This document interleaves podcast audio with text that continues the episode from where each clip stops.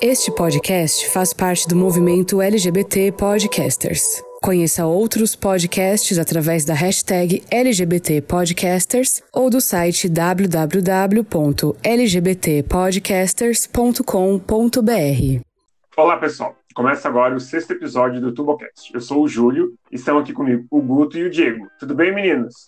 Tudo ótimo, e você? Tudo bem também. É um prazer estar aqui em mais um TuboCast com vocês. Esse é o primeiro episódio de uma série onde queremos dar destaque para profissionais LGBT e suas atividades profissionais. Nossa ideia não é só romper estereótipos, como também mostrar que nossa comunidade está em todas as profissões, dos jogadores de futebol aos engenheiros, cientistas, cantores, médicos, veterinários, como hoje, e até entregadores de pizza. Lembrando que este podcast é feito por mim, que sou jornalista, um historiador e jornalista, e a propósito, Guto, você é mais historiador ou mais jornalista? Olha, eu sou os dois. Sou os dois. Além de, além de historiador e jornalista, eu também sou tradutor. Então a gente faz um pouco, do, um pouco de tudo para sobreviver no Brasil. Não é fácil. E também, é, e também temos o Diego, que é psicólogo. Né? Psicólogo com muito orgulho e também historiador que nem o Guto, né? Amado por história, filosofia, humanas, essas coisas aí clichês, né, do nosso mundo. Lembrando que nós três fazemos parte da comunidade LGBT também. E não esquecemos também do Gustavo, o, o moço bonito que faz os nossos, as capas dos episódios. E o nosso primeiro profissional convidado é o médico veterinário Carlos Gisotti. Tudo bem, Carlos? Tudo bem, tudo bem, meninos. Obrigado pelo convite. É um prazer estar aqui com vocês para falar um pouquinho, não só da minha profissão, mas também da minha experiência. O Carlos é formado em Medicina Veterinária pela Universidade Paulista, Unip, além de ter pós em Marketing e Gestão de Pessoas. E atualmente ele é consultor nutricional e diretor comercial na Botufarma Pet. Por falar em Botufarma Pet, hoje o nosso episódio conta com a parceria da Botufarma. A Botufarma é uma empresa de biotecnologia animal focada em suplementação, tanto para aqueles que comem ração ou para aqueles que têm uma dieta à base de alimentação natural. A Botufarma Pet conta com suplementos para cães e gatos. Não é segredo para ninguém que as pessoas têm por hábito, além da ração, dar aquele famoso franguinho sem sal cozido em água. Mas sem o devido conhecimento, pode causar problemas não só nutricionais e de saúde, como outros problemas. Para saber mais, vocês devem procurar um veterinário. Carlos, por falar nisso, conta pra gente o que faz um consultor nutricional. Então, meninos, na realidade, o consultor nutricional ele vai acompanhar todas as necessidades nutricionais específicas do pet, tanto seja o cão quanto o gato, seguindo sempre uma base que são as bases de tabelas nutricionais internacionais. Hoje a gente tem duas tabelas que são as tabelas mais praticadas eh, pelos veterinários dessa área, que é a tabela que a gente chama de AFCO, que é uma tabela norte-americana, e a tabela FEDIAF, que é uma tabela europeia. Então, essas tabelas, na realidade, elas vão instruir a gente sobre os mínimos e os máximos de cada nutriente que o pet tem que ingerir por dia, a necessidade de cada nutriente. Então, o consultor nutricional, ele vai avaliar o pet individualmente, analisar a alimentação dele e quanto ele precisa comer daquela determinada refeição para atingir esses mínimos nutricionais diários, seja com a ração ou seja com a, com a alimentação natural. Entendi. Explica pra gente o que é um pouquinho a alimentação natural. Primeira coisa que a gente tem que deixar claro da alimentação natural é que a alimentação natural ela não é o resto de comida do ser humano. O tutor ele tem muito essa consciência, né, de ah, eu vou dar o restinho do nosso almoço, ah, eu vou dar um restinho da nossa alimentação. O Júlio falou agora no começo, ah, eu vou dar aqui um pouquinho de frango na ração, vou adicionar um pouquinho de frango na ração. Isso pode ser muito perigoso. Por quê? Se a gente pensa na ração como um, uma refeição pronta e balanceada, a hora que a gente adiciona ingredientes a mais a gente vai desbalancear essa refeição. A gente vai dar um excesso de proteína para o organismo do cão. Então a gente perde completamente o balanço nutricional. Então a gente tem que sempre ter o acompanhamento de um profissional da área para ele fazer a alimentação natural. A alimentação natural hoje, que também a gente chama de comida caseira, ela vem baseada como? Ela tem alguns grupos que a gente chama de grupos de componentes, onde a gente tem proteínas, carboidratos e gorduras. Então, é basicamente dividida nesses três componentes. Mas ela tem algumas prioridades, alguns quesitos que são obrigatórios, que a gente tem que seguir. Por exemplo, a gente tem a dieta ela tem que ter aproximadamente entre 5 a 10% de vísceras. De vísceras a gente geralmente usa o quê? A gente usa o fígado. É, é a mais comum que a gente acaba utilizando é o fígado. E tem, às vezes, o tutor comenta, fala assim: ah, mas o cão na natureza, se ele tivesse livre, como os lobos, por exemplo, ele não ia comer carboidrato, ele ia comer só a carne da presa. Mas é o que a gente diz: o animal na natureza, ele não come só os músculos da presa, ele come a presa por inteiro. Então, à medida que ele come a presa por inteiro, ele vai ingerir músculos, ele ingere pele, pelos, unha, as vísceras da presa e inclusive o conteúdo das vísceras dessa presa, que geralmente é um herbívoro, um animal que come plantas, e ele vai ter plantas nesse intestino. Então o cão indiretamente vai ingerir essas plantas em menor quantidade, por exemplo, do que uma proteína, do que a carne, mas vai ingerir de qualquer maneira. O Carlos, é. mas é, o mais simples então seria manter a, a, ração ou fazer uma alimentação natural? Então, Guto, na realidade, a alimentação natural acaba oferecendo muito mais benefícios para o pet. Ela acaba tendo N benefícios a mais. Um deles, que é o primeiro que eu posso te listar, é o fato do animal acabar ingerindo muito mais água do que na ração. A ração ela tem 10% de umidade. E na ração, inclusive, ela tem sal. Por quê? Justamente para estimular o pet a beber água depois que ele come a ração. É. Justamente por essa baixa umidade que ela tem. Na alimentação natural, a gente tem 70% de água. Então é uma quantidade muito maior, tanto que o tutor que passa da ração para alimentação natural, ele percebe a diminuição na ingestão de água do pet. Eles até comentam, falam assim: nossa, ele diminuiu muito a ingestão de água, porque ele já indiretamente está ingerindo água da alimentação natural. Além disso, o pet também ele é outro. Ele vai ter um, um, apetite muito maior. A gente percebe uma diferença no ânimo do pet. Ele acaba tendo uma diferença de pele, de pelo.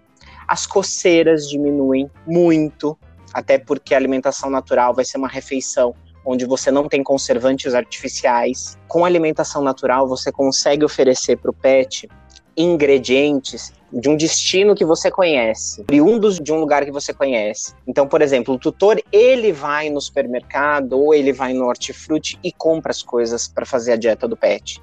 Tem marcas de ração que acabam fazendo uso de material de carcaça. Né? Então, assim, carcaças, por exemplo, que não vão para consumo humano, acabam sendo destinadas ao pet.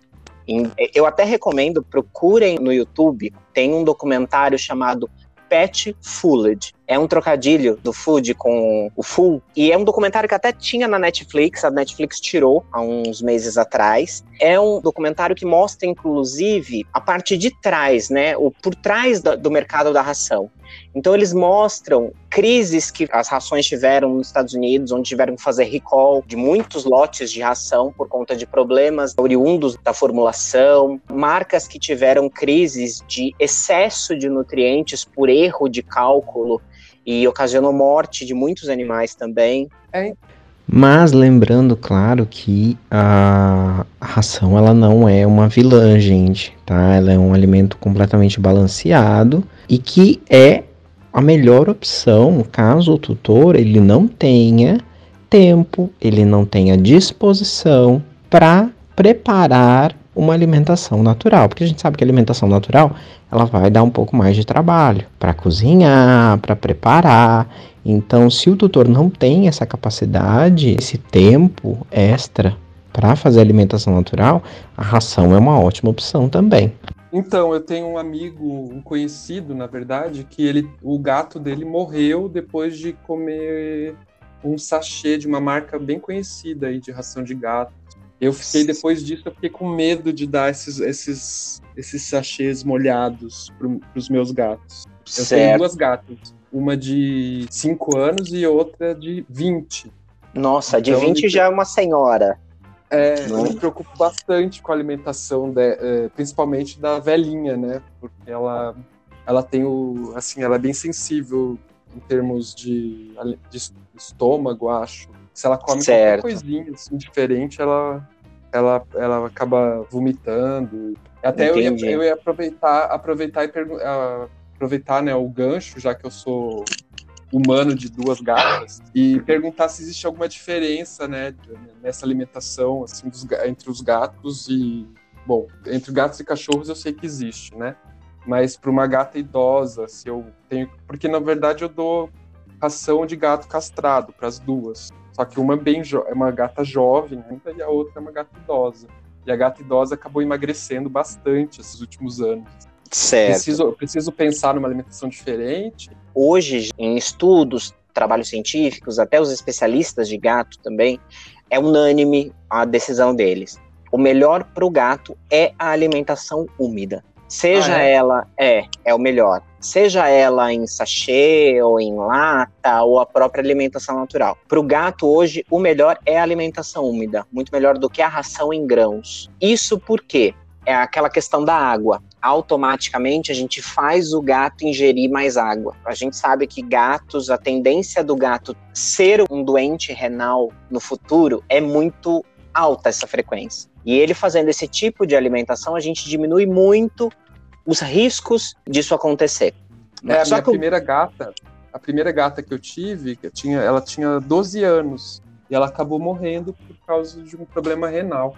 Desculpa, eu só ia pedir, é, Carlos, quando você fosse responder, é uma dúvida que eu também tenho, já que vocês estão falando aí de tratação de gatos, é, procede mesmo a, a, a ideia de que é mais interessante ter bebedouros com fonte para o gato, ou seja, se o gato ele se sente mais atraído, bebe mais água de, de, de fontes, né, que tem água corrente, do que de. Certo. Procede? Como é isso? O gato, meninos, ele é um ser à parte. A gente tem que fazer o que o gato quer. Porque, assim, cada gato, ele tem uma necessidade, uma exigência, e ele é acostumado com alguma coisa, não é?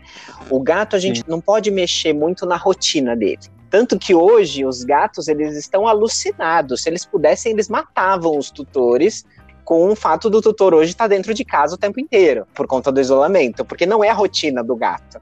A rotina do gato é ele ficar normalmente sozinho. Para a questão da alimentação natural, o gato ele é muito acostumado, então, nessa questão da rotina, é essencial que ele seja acostumado às várias texturas de alimento desde pequeno. Então, a gente recomenda aí que mais ou menos até os seis meses de vida ele seja exposto a todos os tipos de alimentação seja a ração seca, o sachê, a latinha e a alimentação natural. Por quê? Dessa forma ele vai ser acostumado a várias texturas de alimento. A gente Uhum. acaba vendo muito o gato mais idoso, aquele tutor que fala assim: Poxa, o meu gato só come aquela marca de ração. Se eu troco a marca de ração, ele não vai comer. É, isso Aham. por quê? Porque o gato é muito acostumado com a rotina. Se você mexe na rotina dele, né? Se você inclui alguma coisa nova, para o gato é muito complexo. Diferente do cão. O cão não, o cão adora o que é novo. Tudo que é novidade para o cão, ele ama, ele adora uma novidade. O gato já não. Quanto a essa questão da fonte, vai muito pelo que o gato prefere. Tem tutor, por exemplo, que coloca a fonte, o gato não bebe a fonte, mas ele sobe na pia e pede para abrir a torneira, para beber Sim. a água da torneira. Então, mesmo com a fonte. Então, tem que meio que tentar descobrir o que, que o gato prefere, se ele prefere a, água no pote ou se ele prefere a fonte, e oferecer dessa maneira. Mas é, é sempre importante deixar água à vontade para ele, e se conseguir realmente fazer essa alimentação natural, ou pelo menos a ração úmida para o gato, seria a melhor opção. Carlos, diz pra gente, tem alguma alimentação proibida para os gatos e para os cachorros? Por exemplo, eu ouvi falar que tomate é proibido para os gatos e chocolate também.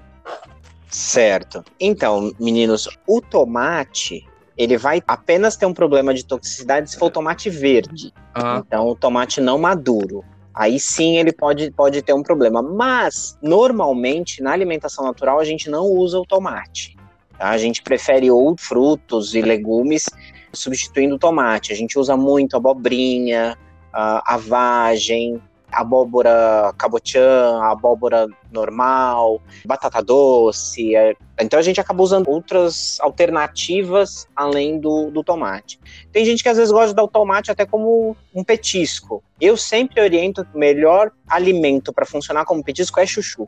Porque o chuchu ele é praticamente água né, em toda a sua composição, então é mais fácil, não tem risco de engordar. Então, o chuchu é uma ótima opção para funcionar como esse petisco. Você pode fazer também chips de abobrinha, assar no forno.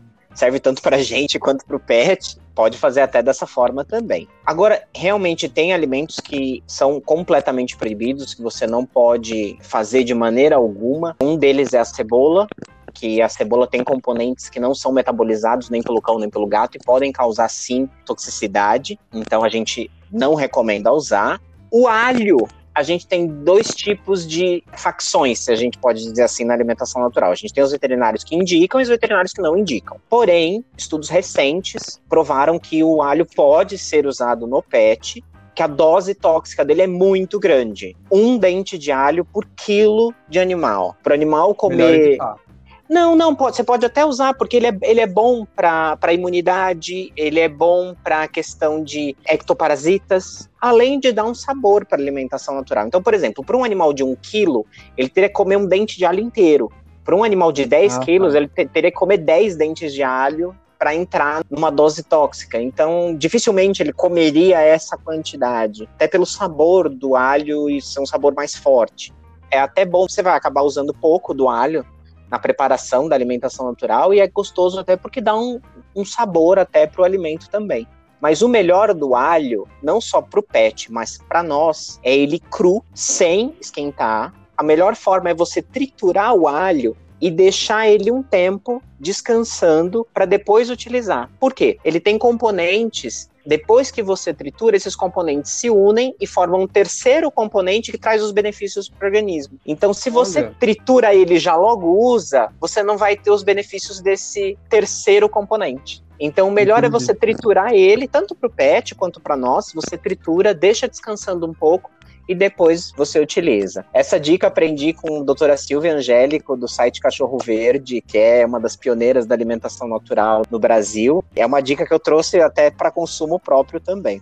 Além disso, a gente tem a questão do chocolate, né? O chocolate realmente ele é completamente proibido para o pet, tanto para o cão quanto para o gato, independente da quantidade. Tem gente que fala assim: ah, mas eu dei pouquinho. Eu já vi, eu já tive paciente ah, que morreu comendo um pedaço de ovo de chocolate. E era um Golden, um cão grande Nossa. que comeu um pedaço, ele veio a falecer por conta do chocolate, da intoxicação pelo chocolate.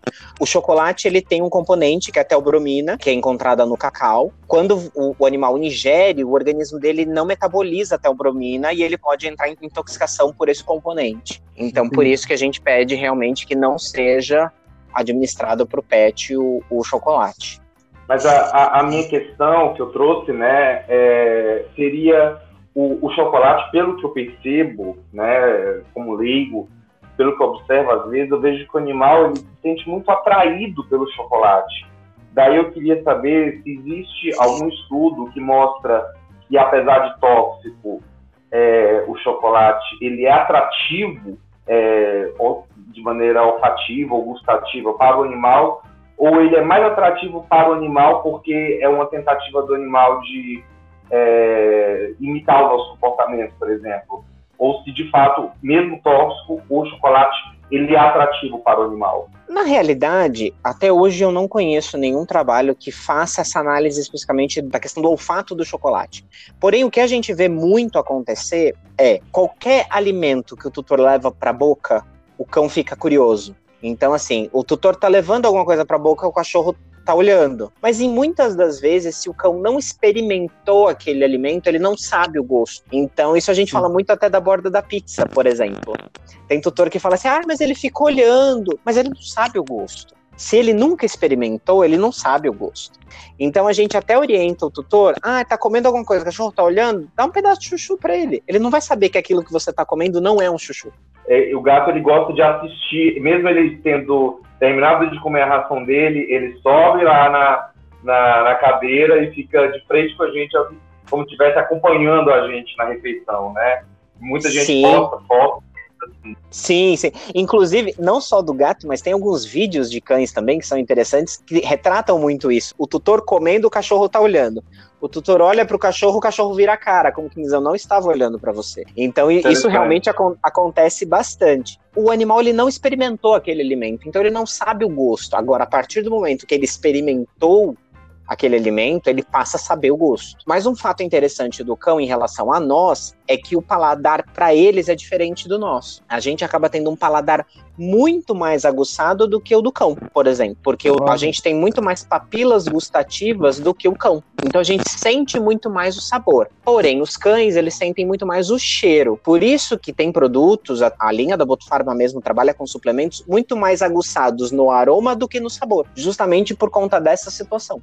Porque para eles é mais uhum. interessante o cheiro do que o sabor. Não só a questão do aroma, mas a questão do visual também, né? Isso a gente pode encarar até mesmo nas plantas.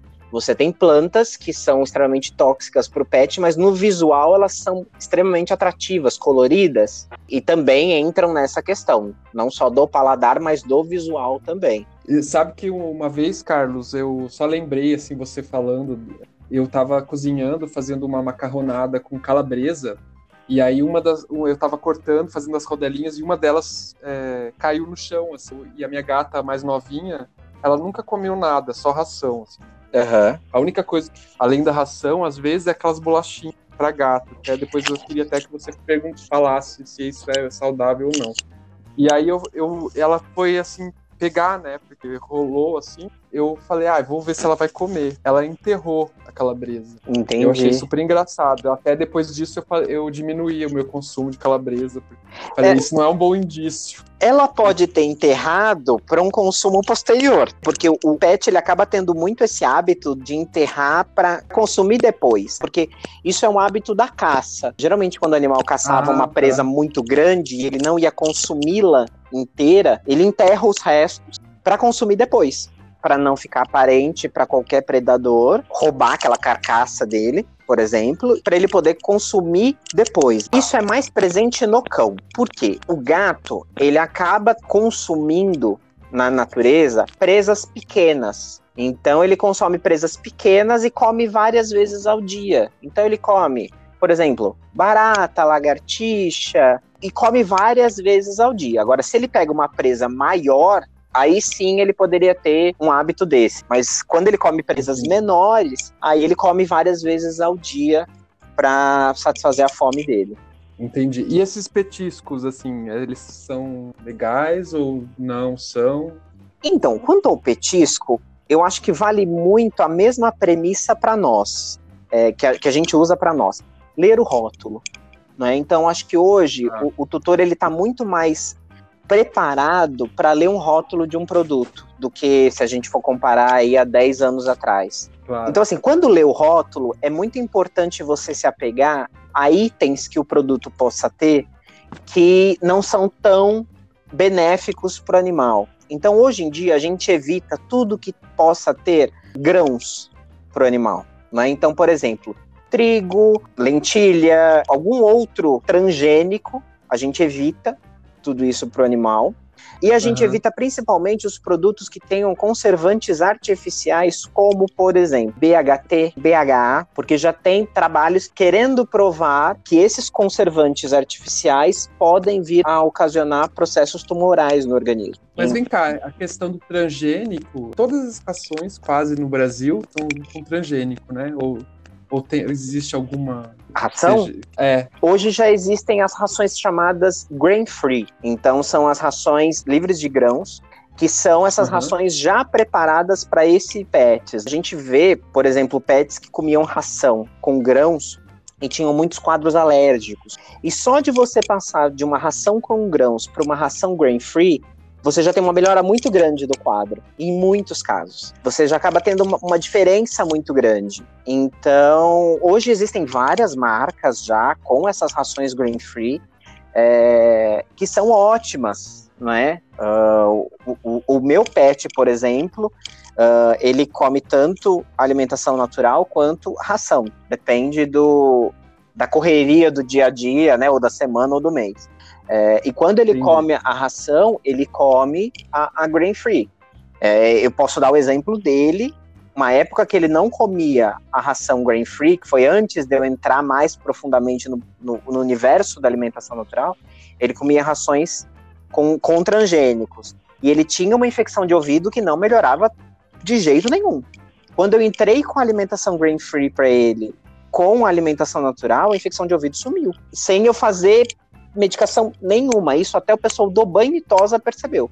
A pessoa falou, nossa, o ouvido dele melhorou muito. O que, que você fez? Eu falei, troquei a alimentação. Então, assim, é. Legal. É, é, é aquilo que a gente vê muito, a frase de que faça do seu alimento o seu remédio e do seu remédio o seu alimento. Então a gente tem que trazer isso não só para nossa vida, como para a vida do pet também. Legal. É um cachorro ou um gato? Só por curiosidade. É cachorro. Ah, é cachorro, é o Batman. Legal. Ah, que legal. então, é, saindo um pouco do assunto alimentação, é, eu morei em São Paulo, né? E eu, e eu morava perto lá da Augusta, da Rua Augusta. E lá tinha um pet LGBT na época, morei aí. Certo. Você acha que existe espaço para essa segmentação? É, aqui em Curitiba, por exemplo, não sei se você conhece, é, né, é uma cidade um pouco menor que São Paulo, mas é uma cidade grande também. Sim. Eu fiquei sim. curioso, porque na época a gente via bem assim que o, que o pet shop era todo segmentado e muitos gays, né? O bairro ali é um bairro muito, muito LGBT, na verdade. Sim, sim. É, na realidade, se eu não me engano, esse pet acho que até fechou já. fechou, não... é, é, é. Mas estudos recentes de mercado até comprovam realmente que o consumidor LGBT ele tem muito poder de compra. Né? Ele tem um poder de compra muito grande, porque é uma categoria que normalmente não tem filhos, e acaba adquirindo pets, não é? E Sim. isso já falando não da parte tanto de formação veterinária que eu tenho, mas da, da, da questão de é, formação de indústria farmacêutica, né? Que eu trabalho no ramo aí há 14 anos já. Então. Entendi. São os nossos são os nossos filhos, né? Muitas vezes. Exato, né, exato. Exato. Filhos, né? E se a gente for analisar, por exemplo, o tutor de gato, dificilmente ele tem um gato. Dificilmente ele vai ter um é. gato só. Ele geralmente tem dois, três. Ele sempre vai ter mais de um gato. E a tendência mundial é realmente que a população de gatos seja maior do que a de cães. Nos Estados Unidos hoje Olha. já é assim. Hoje a gente já tem mais gatos que cães nos lares.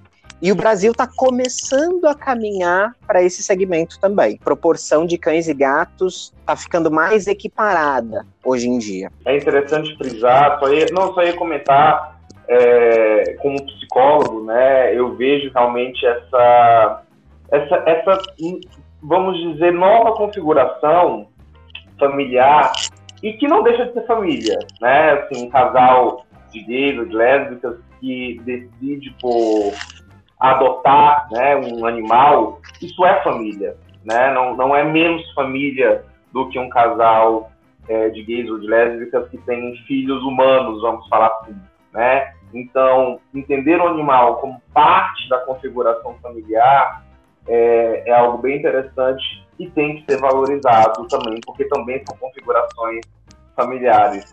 Inclusive, até a título de curiosidade, é, nós já tivemos, inclusive, casos, é, tanto no Brasil como no exterior, envolvendo guarda, né? Depois que o casal se separa, envolvendo guarda dos animais, né? Quem vai ficar, é, como é que vai ser a guarda compartilhada, enfim, se vai ser guarda compartilhada, se não vai ser, é, não envolvendo filhos humanos, mas envolvendo esses filhos aí é, de quatro patas. Então, são configurações familiares, sim, e merecem todo o nosso respeito e admiração. Sim, e eu acho que isso se enquadra não só no universo dos tutores LGBT, mas também dos heterossexuais. A gente vê muito hoje, até os casais heterossexuais que escolhem não ter filhos humanos e passam a ter filhos pet. Isso hoje está cada vez mais comum. E um, fa sim, sim. um fato que é interessante a gente trazer para quem está ouvindo a gente é que, consultando alguns clientes meus, donos de pet shop, eles me comentaram que durante o período agora de isolamento, aumentou e muito a compra de kits filhotes. Então, por exemplo, caminha, ração de filhote, acessórios, porque as pessoas, estando em isolamento, muitas estão se sentindo sozinhas e passam tanto a comprar como a adotar animais. Claro. Inclusive, eu comentei com o Júlio até a minha gata, essa que tem 20 anos, ela era do meu ex. Quando a gente foi, a gente se separou, eu fiquei com ela, porque ele queria, ele queria se desfazer dela, e aí eu falei, não, imagina que eu vou depois de tantos anos cuidando do bichinho, me desfazer dessa forma. Não, re realmente, assim, a gente pega um amor muito grande neles, né? E eles pegam um amor também muito grande em nós. Claro. Agora que já conhecemos um pouco do nosso convidado, vamos falar um assunto sério: abandono e maus tratos de animais. A primeira lei a respeito do tema é o decreto 24.645 de 1934, do então presidente Getúlio Vargas, que previa pena para todo aquele que abandonar animal doente, ferido, extenuado ou mutilado, bem como deixar de ministrar-lhe tudo humanitariamente lhe possa prover, inclusive assistência veterinária. Esse decreto também garante a tutela de todos os animais pelo Estado. Também temos a Lei 9605 de 1998 sobre crimes ambientais, onde na seção 1 ela trata dos crimes contra a fauna. Carlos, na tua opinião, que, que leva uma pessoa a abandonar um animal?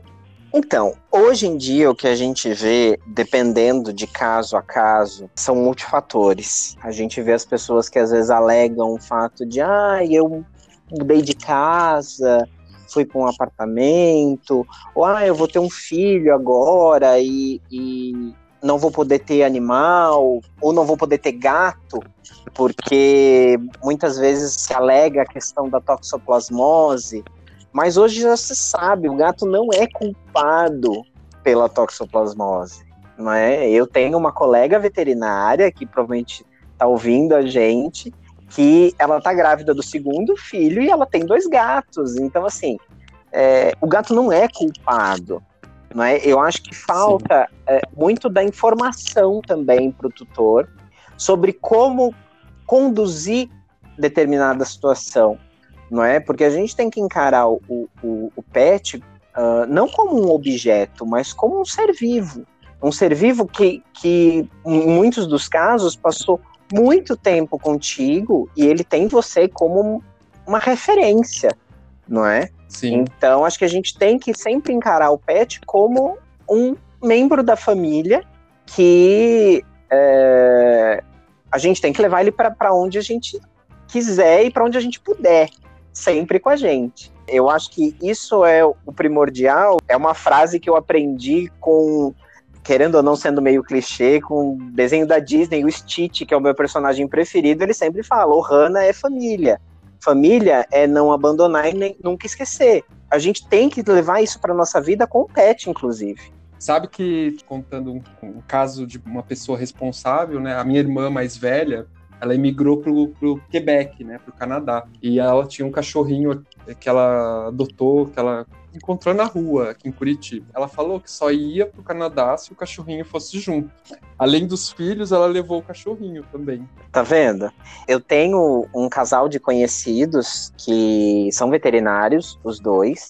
Eles eram professores na, na faculdade de veterinária da USP e eles se mudaram para os Estados Unidos. Eles foram para Miami morar lá e eles tinham dois cães. Levaram os dois. Eu tenho também o caso de uma tutora, aí já não é veterinária, mas é uma tutora que ela tinha três animais, três cães. Ela foi para a Europa e levou os três. Eu acho que a gente tem que sempre pensar que as pessoas que tiveram esse tipo de atitude são pessoas que realmente têm um amor pelo pet acima de tudo. Tem um amor por eles acima de qualquer suspeita e de qualquer condição. Não é? Hoje, para viajar dentro do país, está mais fácil para você viajar com o pet. Agora, na questão do país, tem países que são um pouco reticentes, principalmente com a questão da raiva, porque a gente ainda tem casos de raiva no Brasil. Então, tem países que são um pouco reticentes também quanto a isso. Você tem algumas exigências dependendo de país a país. Né? Sim, tem que fazer a quarentena, né? Uma curiosidade, Carlos: é, existe certificação internacional de vacinas para animais, como tem para pra, as pessoas? Tem uma, uma certificação universal, assim, que é aceita em países signatários? Então, dependendo do país, eles têm algumas exigências de algumas vacinas específicas. Então, para algumas doenças específicas. Isso depende muito de país a país. Você não tem um padrão internacional que é seguido por todos os países. Então, por exemplo, a gente vê muito, até nos grupos de WhatsApp de veterinários, veterinários às vezes perguntando, falando assim: Poxa, eu tenho um cliente que vai viajar para tal país. Vocês sabem quais são as vacinas que são exigidas? Justamente porque você não tem um, um, padrão realmente exigido por todos os países. É, como pra gente, né, que não tem um padrão, né, cada país exige um tipo de vacina e tal, é, eu imagino que para os animais devem ser a mesma coisa, né? Sim. Você tem uma guia, é uma guia principalmente utilizada dentro do país, né, que é a, é a chamada de GTA, que é a Guia de Trânsito Animal. Ela é exigida pelo Ministério da Agricultura e é uma guia que o veterinário normalmente preenche, onde você tem as exigências mínimas de vacina, a exigência da vacina múltipla, da raiva e o atestado de saúde. Isso é primordial e tem que ter no transporte. Mas você tem ainda o a mais, pra, dependendo de país a país, é além desse básico, entendeu? Entendi. E Carlos, quais são as consequências para o bem-estar do animal desse abandono? O animal ele pode ter sequelas, até mesmo comportamentais, para o resto da vida. Até pelo que eles passaram, tem animais que realmente sofrem maus tratos violentos, constantes, por longos períodos, que aquilo afeta eles de uma forma que eles podem ficar até medrosos, com medo do contato social com outras pessoas. Então, realmente, dependendo dos maus tratos ou do abandono que esse animal sofreu, isso pode gerar sequelas para ele por muito tempo. Que isso vai precisar de muita paciência de quem abriu o coração para dar um lar novo para esse pet, para ele ter uma adaptação, para ele ter toda uma preparação e uma diminuição de todos esses sintomas que ele pode ter. Só para contar Entendi. aqui pro pessoal, essa minha gatinha mais a mais velhinha, de 20 anos, ela foi ela foi adotada pelo meu ex quando ela estava sendo agredida na rua por um, por um grupo de, de, de, de, de crianças. E ela ficou durante anos super arisca, assim, num, era quase selvagem. E agora que ela tem perto dos 20 anos que ela está começando a ficar, assim, mais sociável, né? Ela já vai no colo do meu namorado, vai no colo do rapaz que mora comigo aqui também. Mas demorou quase 20 anos para ela melhorar, assim, ficar um pouco mais. um pouco menos arisco. E a minha outra gata, a mais jovem, eu tive há dois anos atrás, eu viajei a trabalho para São Paulo, fiquei quatro dias fora e ela parou de comer porque eu não estava em casa. Olha. E eu deixei uma, eu deixei uma pessoa para cuidar, mas eu acho que a pessoa não entendi, não sei se era o rapaz que morava comigo na época, não sei se ele é, não prestou atenção, não sei. E aí ela não comeu, e aí quando eu voltei eu vi que ela não estava bem, né? Ainda bem que eu percebi rápido, assim, no mesmo dia. E aí levei no veterinário, ela teve que ficar dois dias internada, teve quadra de anorexia, mas ela teve uma outra complicação lá, que parece que o sistema, não sei, algum sistema dela parou, e aí eu, nossa, eu fiquei desesperado. Parecia que minha, que minha filha ia morrer, assim.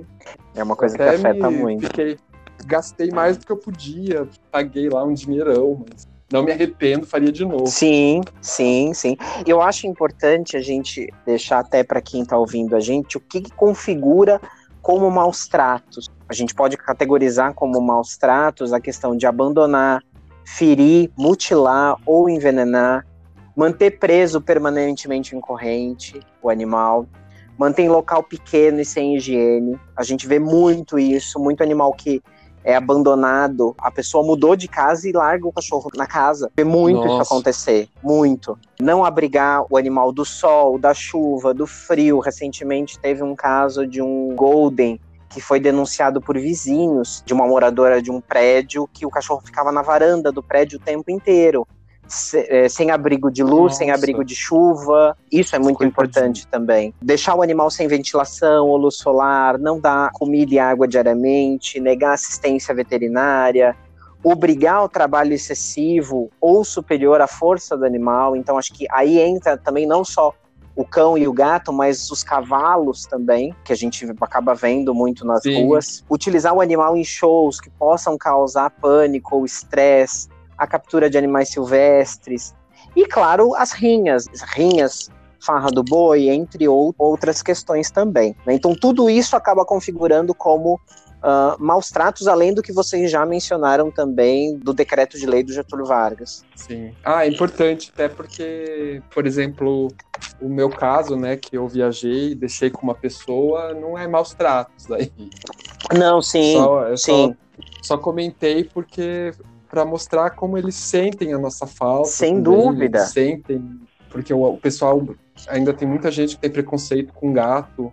Acho que gato não tem apego por humanos, né? E os gatos têm muito apego também, assim. Sim, sim. O gato ele só não é como o cachorro naquela situação que você chama o cachorro, o cachorro vem na hora. O gato, eu ouvi uma frase uma vez e, e faz muito sentido. O gato, ele, você chamou, ele percebeu, ele anotou o recado, ele entra em contato a hora que ele quiser. Carlos, as pessoas elas tendem a abandonar os seus bichinhos nas férias de verão. Acontece muito, a gente vê muita, muita notícia disso. Quais alternativas tu acha que elas podem criar para elas não abandonem? Tipo, quando elas retornem das férias, elas Eu acho que hoje existem desse, muitas desse opções para isso. primeira delas, que seria a mais simples da gente pensar, seria a questão de um destino de viagem que aceite o pet. Hoje você já tem inúmeros hotéis, resorts que são pet friendly, o chamado pet friendly, que aceitam receber o pet. Muitos tutores que pensam no destino envolvendo essa questão. Ah, eu vou para um destino, eu vou para, para um hotel que pode aceitar meu pet. Porém, se for uma situação que o local não aceite o pet, você tem opções. Você tem hoje empresas filiam pessoas para receber o pet em suas casas. Como se fosse um Uber. Você se cadastra na empresa e você recebe pets das pessoas na sua casa para cuidar deles enquanto o tutor está viajando. Além disso, existem também os tutores que deixam a guarda do seu pet para conhecidos, como o Guto disse que fez, ah, deixando a gata dele com um conhecido. Também existe muito. Hoje a gente já tem os fiéis escudeiros do pet, né? Os padrinhos dos pets, que às vezes ficam com a chave de casa o tutor não tira o pet de casa para não ter um estresse, para não ter uma situação de, às vezes, nervoso que o pet possa ter por mudar de ambiente. E esse padrinho, entre aspas, vai até a casa do tutor, cuida do pet, brinca com ele. Essa é uma outra alternativa. E além disso, a gente tem os hotéis também, né? Sim. Hoje você já tem o hotel pro pet específico, que às vezes o tutor vai viajar, deixa o cão, o gato no pet nesse hotel e o hotel cuida dele. Hoje já tem hotéis que tem vigilância, tem câmera, o tutor consegue acompanhar pelo celular de onde ele estiver, como tá esse pet, como é que ele, como é que ele tá, se ele tá brincando, se ele tá deitado, consegue acompanhar em tempo real às vezes o pet também, né? E todo o cuidado que ele tá recebendo. É, no caso dos meus gatos, eu não consigo deixar em, em, em hotel, assim, eu fico eu deixei uma vez só, quando faz muitos anos. Enfim, eu não gostei, assim, muito da... Fiquei muito preocupado durante a viagem e tal, não tinha câmera, nada né, na época. E hoje em dia eu deixo com alguém, assim, quando acontece de eu viajar, eu deixo com alguém que goste de gatos também, porque não basta ser, a pessoa só se dispor a, a, a, cuidar, né? E também eu acho que tem um pouquinho de carinho. Sim, eu, é, eu, eu, acho que, eu acho que vale a questão não só da pessoa ter a disposição de cuidar do animal, mas também de brincar com ele, né? É, eu vejo muito isso porque o ano passado eu tive uma questão familiar e eu cheguei a ficar semanas fora de casa, o meu cãozinho ficou sob os cuidados da minha vizinha. Então, como que ela fazia? Ele ficou na nossa casa, normal, não foi alterado o ambiente dele, mas ela tinha a chave, ela entrava em casa, cuidava dele, ficava por uma hora ali brincando com ele, dando atenção, carinho. E a gente percebeu que isso foi diferente, inclusive, de uma outra vez ele precisou sair de casa e ele ficou nos meus pais. Por mais que os meus pais dessem carinho, alimentação para ele, toda a disposição, era um ambiente estranho para ele. E no começo ele ficou alguns dias Sim. sem se alimentar direito. No começo, porque era um ambiente totalmente novo. Agora, quando ele ficou em casa, cuidado pela vizinha, a alimentação dele continuou normal. É, eu acho que nem, nem os meus colegas aqui do, do Tobocast sabiam, né? Mas quando eu cheguei aqui em Curitiba, eu sou de Fortaleza, sou do Ceará, e vim para cá fazer um mestrado. E quando eu cheguei aqui em 2016, é, o primeiro emprego que eu tive foi justamente trabalhando com defesa e proteção animal, né? É, com, com veterinários de uma, de uma prefeitura, né? E quando, e quando, e quando, lançou o edit, quando se lançou o edital, é, eu confesso que eu achei um pouco estranho, né? Nossa, mas será que é um psicólogo é, é, trabalhando junto aos veterinários, né, que trabalham na proteção é, dos animais. Eu sei que psicólogo está metido em tudo, né? Onde tem gente, psicólogo pode estar. Mas eu confesso que é, me chamou a atenção os veterinários fazerem esse, é, é, é essa solicitação. E aí, quando eu comecei a trabalhar com, com os colegas, os veterinários, é, a, a ideia era trabalhar na conscientização dos maus tratos especialmente de, um, de, uma, de uma espécie de tratamento inadequado que muitas vezes as pessoas pensam que não é, que é a acumulação de animais. Né? É, é, a acumulação de animais é um fenômeno é, muito comum, né?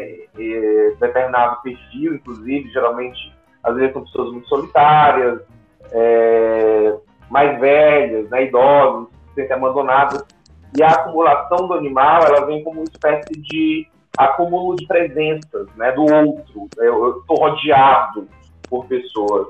É... E aí entra uma questão que eu ia, que eu, que eu queria discutir justamente com você. É... Essa relação homem-animal, inclusive a gente, eu acho que é, a gente tem um dever ético de cuidar dos animais, domésticos, é, porque a gente, enquanto humanidade, historicamente, nós deixamos eles dependentes de nós, né, muitas vezes. Então, a, é, esse processo de domesticação é histórico e, enfim, é, tem uma série de, de, controvérsias, de partes ruins dessa história, né, de, de deixar os animais dependentes da gente, a meu ver, né, cruzamentos que foram feitos é, simplesmente por, por objetivo estético, então tem uma série de questões aí que, que envolve a, a relação homem-animal. Mas onde é que eu quero chegar com isso? É, existe, existe uma tendência, parece, como a gente já discutiu até aqui, de você ver o animal é, como um outro, né? como se fosse um outro um filho, né? um parceiro, um colega. É, para os veterinários, essa, essa, essa espécie de humanização do, do animal ela é sempre vista como algo positivo ou ela também pode trazer é, malefícios para o animal na medida que eu trato ele como se fosse uma outra pessoa? Como é esse processo de humanização dos animais para vocês? Bom, o processo de humanização tem dois vieses, né? Ele tem aquela humanização que é dentro das possibilidades, dentro do que é saudável para os dois lados, e você tem aquela humanização que ela não é saudável, não é? Então, por exemplo, exemplos de humanização antes do isolamento, se você fosse num shopping, num parque, você iria ver inúmeros animais passeando dentro de carrinho. O cão tem que estar no chão, ele tem que estar andando. Como que eu vou estimular um exercício do pet se ele está dentro de um carrinho? Ou o animal passear no colo? Ele tem que passear no chão, ele tem que andar, ele tem que se movimentar. Isso é uma humanização, por exemplo, que ela não é saudável para o pet. É um tipo de humanização que para ele não é saudável. Agora você tem, por exemplo, assim, ah, animal que usa roupinha. Tem animais que realmente é necessário a roupa. Um animal, por exemplo, de pelo curto, num local que é muito frio, que ele não está acostumado, ele vai precisar de uma roupa. Ela se torna essencial. Um animal que é idoso, por exemplo, ele precisa da roupa porque ele sente mais frio do que um animal jovem. Eu acho que você tem os extremos. Você tem tanto a humanização que ela pode ser ruim pro pet, como esse exemplo do carrinho, como você tem a humanização que ela é boa pro pet, ela é saudável, como por exemplo o uso da roupa. Eu acho que tudo tem que ser feito com parcimônia. Por exemplo, que a gente pode citar o sapato pro pet. Tem animal que, por exemplo, coitado, ele usa o sapato que o, o tutor coloca para ele não sujar as patas na rua, né? Mas, mas o cão, e muitas vezes, ele tem que, que pisar no chão, no cimento ou na terra, para até para gastar as unhas dele, para ter o desgaste da unha. Porém, tem animais que têm um problema articular e ele mora numa casa que tem piso frio e piso liso. E às vezes o sapato vai ajudá-lo a não escorregar. Então, por exemplo, assim, o sapato para um animal que pode escorregar, que mora num piso frio ou num local que tem um carpete de madeira e tem esse problema articular, o sapato pode ser essencial, principalmente se for um sapato antiderrapante, uma meinha antiderrapante, entendeu? Que hoje existe para eles. Então, isso pode ser realmente essencial. Tudo vai depender de caso a caso. Como você enxerga esse processo cultural de comer carnes variadas de animais, inclusive até animais domésticos, né, como cachorros, muitas vezes são ingeridos. Então, se a gente for entrar primeiro na questão da alimentação, a gente tem, nem indo tanto para a parte exótica, mas para a parte tradicional mesmo, carne de boi, ou suíno, ou frango, você já tem tabu, principalmente do consumo dessas carnes por veterinários. Porém, hoje, esses animais, se você conhece a procedência das carnes desses animais, hoje esses animais eles são abatidos dentro dos critérios de cuidado animal. Então, assim, são animais que são abatidos dentro de uma situação de não estresse, de não dor, para consumo. E aí você tem a facção dos veterinários que são veganos, os veterinários que não são veganos. Então, assim, isso já é tabu dentro da profissão. Mas eu acho que, assim, para o animal exótico, aí a gente passa a um patamar diferente, que é a questão da cultura local. Você tem a cultura do local, do consumo daquele tipo de alimento daquele animal. É uma questão muito cultural e para a gente julgar a cultura, eu acho que a gente entra numa ferida muito profunda. Na realidade, é uma coisa às vezes milenar, é uma coisa de uma cultura extremamente antiga que está enraizada dentro da, do convívio daquela região.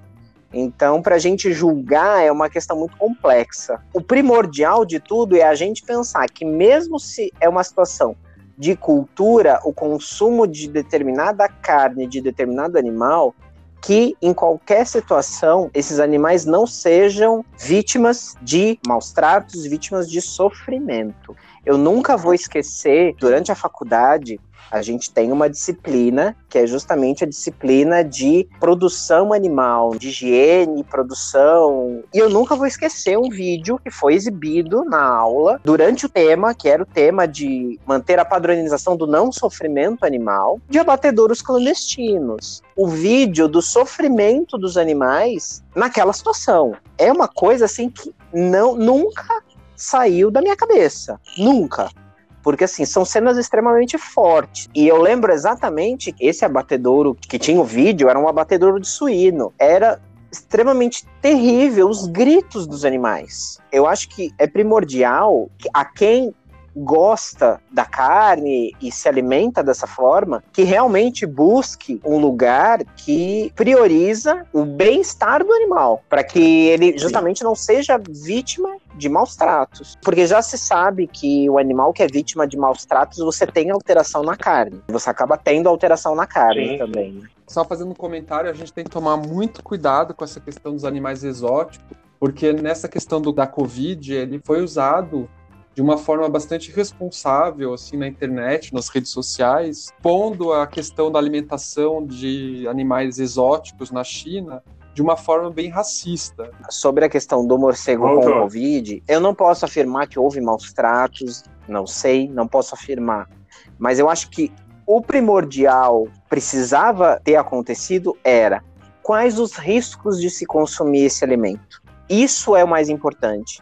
Isso é primordial não só para alimentos de origem animal, mas para qualquer tipo de alimento. Quais são os riscos de se consumir esse alimento? Eu Sim. acho que o que foi de uma forma primordial na questão do Covid foi quais os riscos que consumir aquele alimento pode me trazer. Queria complementar com uma curiosidade. Hoje a psicologia está muito presente na veterinária, inclusive em clínicas, por exemplo, de oncologia veterinária, para trabalhar com o tutor a perda, então para ser uma questão mais fácil do tutor lidar com isso, mas também a psicologia está muito presente com o profissional, porque eu não sei se vocês sabem, mas a profissão de veterinário ela está no topo da lista de suicídios.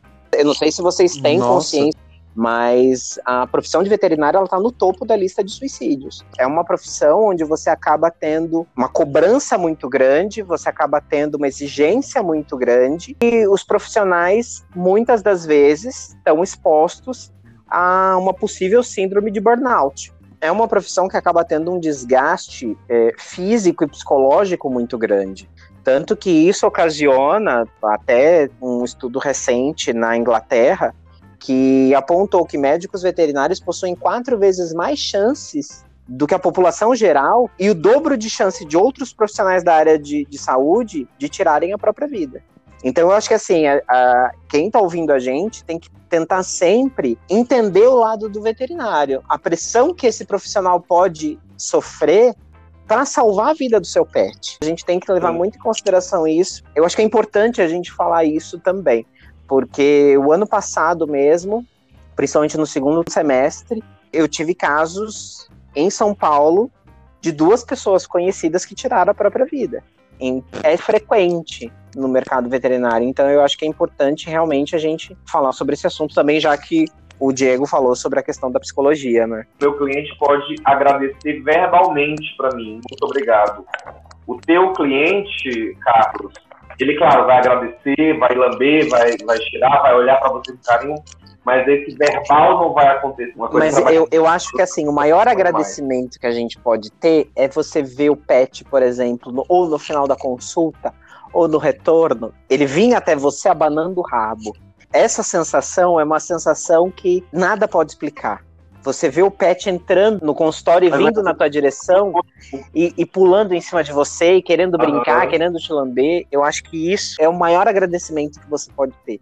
E às vezes o tutor daquele pet, ele não é tão agradecido quanto o pet. E isso realmente pode acontecer. Você acha que aqui no Brasil nós temos políticas públicas adequadas para a proteção dos animais, tanto dos pets quanto quanto dos animais silvestres, assim. E assim, só lembrando quem está ouvindo que a gente tem um presidente que não tinha nenhuma proposta na área de proteção animal. Infelizmente, foi um candidato que não tinha nenhuma proposta. Primeiro ponto você já falou. Então, o fato de realmente a gente ter um governante que não tinha nenhuma proposta. E o pior, no decorrer do governo dele até o presente momento, ele está criando outras políticas que agridem mais, não só aos animais, por exemplo, silvestres, como ao meio ambiente. Ou seja, a coisa está piorando. Quanto Sim. aos pets, eu acho que é muito importante a gente sempre salientar o quanto foi lutado e o quanto foi exigida a questão da criminalização dos maus tratos. Isso foi um processo extremamente longo, onde a gente teve muitas ONGs em cima, alguns políticos que realmente defendem a causa animal, que levantaram bandeiras para tentar essa criminalização. E esse processo demorou muito para a gente conseguir. Muito. Então eu acho que assim, as políticas de proteção animal, elas têm que melhorar muito. Principalmente as políticas até de controle de natalidade dos animais, de conscientização das pessoas, de, por exemplo, da castração. Se a gente vai ter um pet em casa e a gente não tem o intuito de reprodução com esse pet, por que não castrar? Não é? A castração a gente leva até uma saúde para o pet. Então, assim, hoje praticamente não, não se fala sobre a castração em políticas públicas. Você vai ver o veterinário falando isso, o veterinário implorando na clínica para o tutor castrar o animal, porque castrando você protege a saúde Sim. dele, você evita uma reprodução indesejada, você evita novas ninhadas indesejadas e novos animais que podem ser abandonados. E você não vê políticas públicas praticamente quanto a essa questão. Mas você vê o veterinário lá na clínica batalhando para orientar o tutor de que se não vai reproduzir, que então castre o animal. Mas você tem muito a questão cultural sobre claro. isso. Eu mesmo, na época que eu clinicava, eu escutava muito tutor do sexo masculino falar: gente, mas para que eu vou castrar meu animal? Deixa ele se divertir. Só que esse tutor não vê que lá na frente esse animal pode ter um câncer de próstata, que poderia ser evitado por uma castração. O nosso próximo assunto é sobre adoção responsável. Eu queria aproveitar e puxar um gancho do assunto passado de abandono. Acontece muito, eu já vi algumas vezes, no, até mesmo no, twi no Twitter, é, perfis que, que falam de pessoas que fazem isso. Né? Tipo, ela adota, se, se responsabiliza pelo pet, mas acaba devolvendo o animal como se fosse um objeto. Isso acontece não somente com cães e gatos, mas também com coelhos na época da Páscoa. Você acha que as pessoas que adotam têm consciência dessa responsabilidade? Vai muito da onde a pessoa está adotando esse pet, né? Porque tem locais que priorizam muito essa pré-adoção.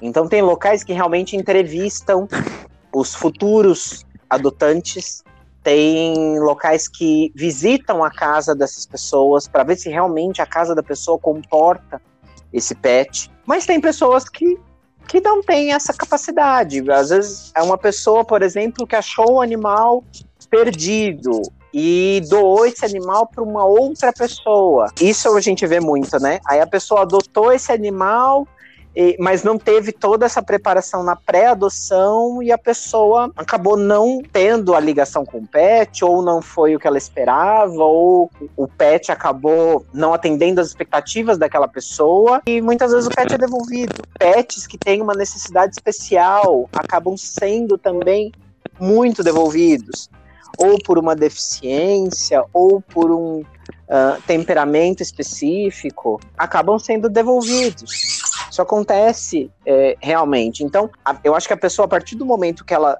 toma a decisão de adotar um pet, ela tem que ter plena consciência de tudo que pode estar envolvido nessa adoção. Primeira coisa, se ela vai adotar um filhote, o filhote vai destruir coisas, é fato. Isso vai acontecer. A pessoa está preparada para isso? A pessoa está preparada, por exemplo, para cuidar do animal, para ter o gasto financeiro envolvido em ter aquele animal, proporcionando alimentação, proporcionando os devidos cuidados materiais e de cuidado de saúde, ela está preparada para isso? A casa dela está preparada para isso? Por exemplo, ela vai adotar um gato. É, a, a casa dela está telada? Ela tem tela na janela? Ela tem tela, por exemplo, numa área descoberta? Então eu acho que tem que ter toda essa preparação, tem que ter toda essa consciência realmente para poder adotar o pet. Então tem que ter todo esse, esse planejamento antes de tomar essa decisão. Para os gatos, o ideal é que eles não saiam, né? Sim, sim. O, o sim, casa, o gato né? que sai de casa, ele está muito propenso a ser vítima de brigas. Então ele pode sofrer machucados, mutilações, além, claro, do risco que ele pode ter de contrair doenças. Então, assim, ele pode muito bem contrair doenças na rua, estando fora de casa. Um fato que diminui muito isso é justamente a castração. Você castrando o animal, você diminui muito essa vontade nele de, de sair para a rua. E claro, aí você precisa ter lá a, a sua residência, o seu apartamento, até para segurança do pet também. Eu já vi casos de gatos que caíram, por exemplo, da sacada do prédio porque não era telada. Então, realmente, você precisa ter todos os cuidados prévios antes de to tomar a decisão de, de ter o pet. E eu acho que o que o Júlio colocou dos coelhos também é muito importante da gente sempre lembrar. Época de Páscoa não deem coelhos para os seus filhos. Porque assim, tem muita gente, ah, é Páscoa, eu vou dar um coelhinho pro meu filho. Gente, coelho é um animal que ele cresce, é um animal que ele faz suas necessidades, ele faz xixi, ele faz cocô. Não, não é um exato, animal de pelúcia, Exato. Né? Não tá preparado para isso, dá um coelho de pelúcia. Entendeu? Para o seu filho. Então, assim, você tem que ter toda essa preparação. O, o, a quantidade que a gente tem de, de coelhos que são abandonados pós-feriado pós de Páscoa é enorme, justamente por isso. Porque os pais tomam a decisão, ah, eu vou dar um coelho para o meu filho de Páscoa. A criança não se dá bem com o animal, ou os pais acabam não se dando bem com o animal, e o animal é descartado. Então a gente tem que tomar muito cuidado também com, com essa questão. Esses animais silvestres, por exemplo, né, que as pessoas querem ter em casa, hoje você tem reprodutores legalizados, que realmente tem toda uma licença pelo IBAMA, de gerar aquele animal, de reproduzir aquele animal e de comercializar aquele animal. Então, assim, acho que o mais importante para a pessoa que, que queira adquirir um animal exótico é esse criador, ele tem uma legalidade por parte dos órgãos responsáveis, ele é legalizado pelo IBAMA, que a gente vê de vídeos de apreensões de papagaios, os animais são expostos a situações não condizentes com a vida. E de inúmeros animais que são expostos àquelas condições, poucos sobrevivem. Então, às vezes, para você ter um papagaio não legalizado sobrevivente, muitos morreram.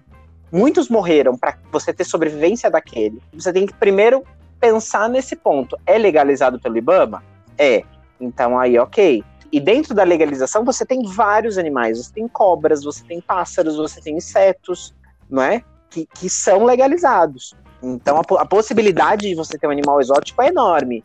Desde que o criador ele, ele seja legalizado e ele tenha uma criação dentro dos padrões exigidos pelos órgãos responsáveis. Né? Mas tem gente, por exemplo, que tem cobras, que tem aranhas, tem aves exóticas. Eu tenho uma colega, provavelmente está ouvindo a gente, a Bruna, os pais dela têm uma empresa que comercializa aves exóticas, mas eles são totalmente legalizados. E eles têm uma comercialização de aves exóticas há muito tempo. Nesse aspecto também é importante pensar que animais exóticos podem causar desequilíbrio, né, caso eles fujam ou sejam soltos, né? Então é, é normal que tenha que exista todo esse cuidado, né, também. Sem dúvida você precisa ter todo esse cuidado, inclusive também com um animal exótico, até para não ter um realmente um desbalanço de toda a fauna, né?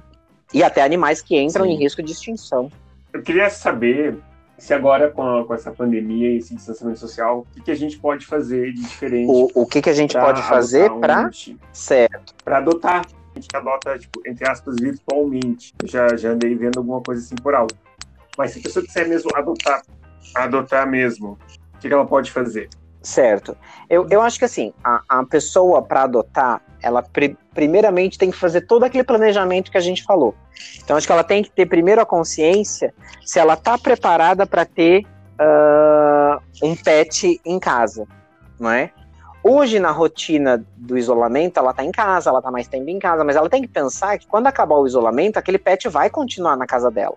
Será que quando acabar o isolamento ela vai estar tá preparada, ela vai ter condição de dar toda a atenção que esse pet precisa? Eu acho que é a primeira coisa a se pensar. Assim, você quer adotar, então procure ONGs, procure pessoas que realmente tenham certificação em todo o processo de adoção. A gente tem algumas ONGs que são realmente exemplos no cuidado, em toda essa assistência na pré-adoção, mas é fundamental o planejamento mesmo. Eu acho que o planejamento é a coisa mais importante antes de você tomar essa decisão. E claro que no pós-isolamento, se eu vou ter condições de manter esse pet em casa como que a pessoa deve decidir que tipo de animal adotar? Por exemplo, escolher entre gato e cachorro, é, qual raça também, né? Eu sei que existem algumas raças inadequadas para apartamento. Como que, como que você recomenda? Certo. Eu acho que assim, a primeira coisa a se pensar é qual que é a minha rotina. Porque, por exemplo, um cachorro, ele vai ser mais apegado ao tutor. Ele vai ser aquele animal que vai precisar de mais atenção de mais cuidado, de às vezes sair para passear na rua. Eu sou uma pessoa que na minha rotina eu tenho tempo para essa disponibilidade, tenho, eu tenho possibilidade de dar essa atenção que o cão precisa. O gato já é um pouco diferente, o gato ele já é um pouco mais independente. Então, a gente vê casos de tutor que às vezes sai, é, fica a noite fora, volta no outro dia, deixa alimentação e água suficiente para o gato, o gato tá bem. Você voltou no outro dia, o gato tá bem. Existem casos que o cão, você volta no outro dia de manhã, o cachorro destruiu a casa, ou destruiu o apartamento, porque ficou sozinho. Porque deu uma crisezinha de ansiedade nele. Eu acho que você tem que levar em consideração esses pontos. Qual que é o meu perfil? Eu sou o perfil que vou estar em casa mais tempo, que eu vou poder dar atenção, que eu vou poder sair para passear, faça sol, faça chuva, eu vou ter essa disponibilidade? Ok, eu posso ter um cão. Não, eu não vou ter essa disponibilidade. Então, acho que aí, no caso, é melhor eu ter um gato. Então, acho que tem que primeiro pensar no seu perfil, para ver qual que é o tipo de animal que você vai ter. Pensando em raças, eu acho que vale muito você estudar o temperamento da raça. Hoje é fácil, você entra na internet, você consegue pesquisar e ver o temperamento daquela raça. E não só o temperamento, mas o tamanho daquele animal. Porque tem gente que às vezes quer ter um animal muito grande num espaço muito pequeno. É viável?